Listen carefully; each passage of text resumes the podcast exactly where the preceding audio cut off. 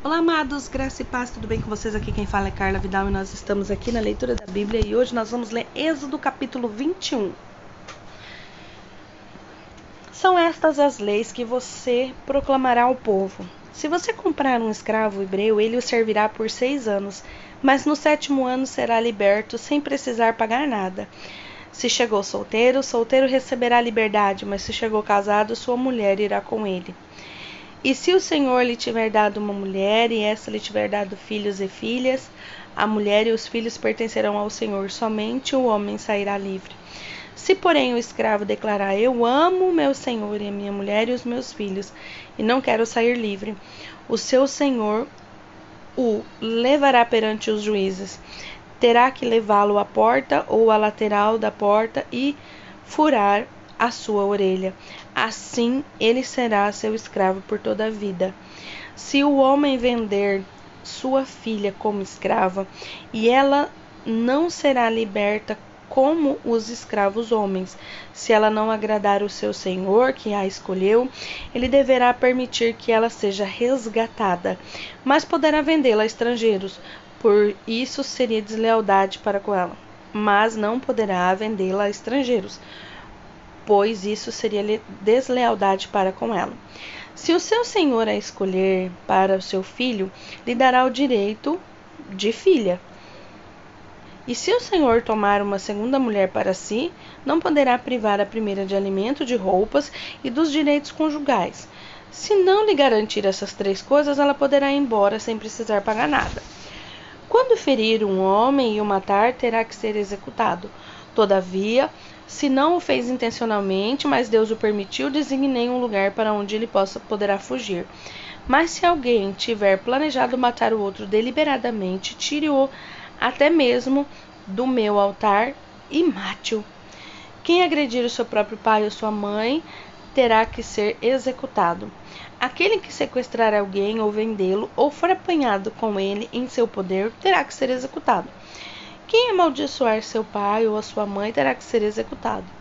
Se dois homens brigarem e um deles ferir ao outro com uma pedra ou um punho, e o outro não morrer, mas cair de cama, aquele que o feriu será absolvido, e se o outro se levantar e caminhar com o auxílio de uma bengala, todavia, ele terá que indenizar o homem que foi ferido pelo tempo em que perdeu e responsabilizar-se por sua completa recuperação.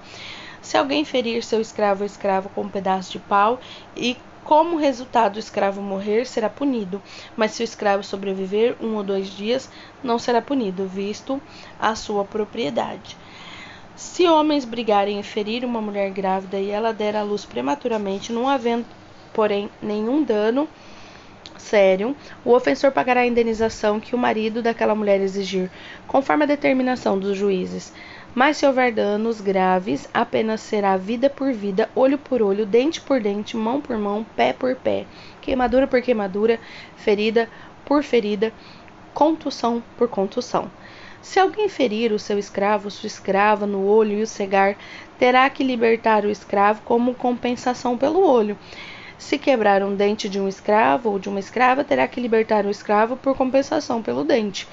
Se um boi chifrar um homem ou uma mulher, causando-lhe a morte, o boi terá que ser apedrejado até a morte, e a sua carne não poderá ser comida. Mas se o dono do boi mas o dono do boi será absolvido. Se todavia o boi é acostumado a chifrar e o dono ainda não, ainda que alertado, não o manteve preso e o boi matar um homem ou uma mulher, o boi será apedrejado e o dono também terá que ser morto. Caso, porém, alguém lhe peça um pagamento, poderá resgatar a sua vida pagando-lhe o que for exigido. Esta sentença também se aplica no caso de um boi chifrar um menino ou uma menina. Se o boi chifrar um escravo ou uma escrava, o dono do animal terá que pagar 360 gramas de prata ao dono do escravo e o boi será apedrejado. Se alguém abrir ou deixar aberta uma cisterna, não tendo o cuidado de tampá-la, e um jumento ou um boi nela cair, o dono da cisterna terá que pagar o prejuízo indenizando o dono do animal e ficará com o animal morto. Se o boi de alguém ferir o boi de outro e o matar, venderão o boi vivo e dividirão em ambas partes iguais, tanto o valor do boi vivo como do animal morto. Contudo, se o boi costumava chifrar e o dono não manteve preso, este terá que pagar boi por boi e ficará com o que morreu. Então, essas aqui são as leis acerca dos escravos e a lei das violências e acidentes. Para organizar todo esse povo, né, o Senhor estabeleceu leis para que eles pudessem viver e assim ser organizados.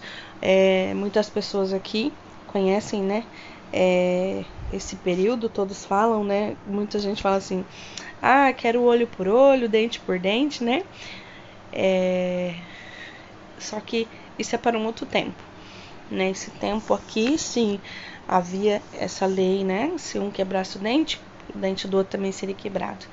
Mas o Senhor Jesus Cristo nos ensina que nós devemos dar a nossa face, dar o outro lado, né? Deixar que o Senhor possa vir sobre nós como justiça.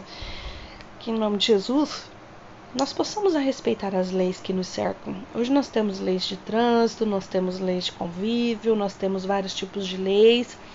E nós temos seguido essas leis? Nós temos honrado ao Senhor quando estamos dirigindo, por exemplo? Nós temos honrado ao Senhor quando estamos carregando algo? Nós temos honrado ao Senhor nas nossas é, negociações? Nós temos honrado ao Senhor quando nós nos casamos, nos juntamos, né? Muita gente se junta, mas a lei do Senhor fala que nós devemos casar, né? E se nós temos uma lei que gere o casamento, então é que necessário que nós venhamos a segui-la.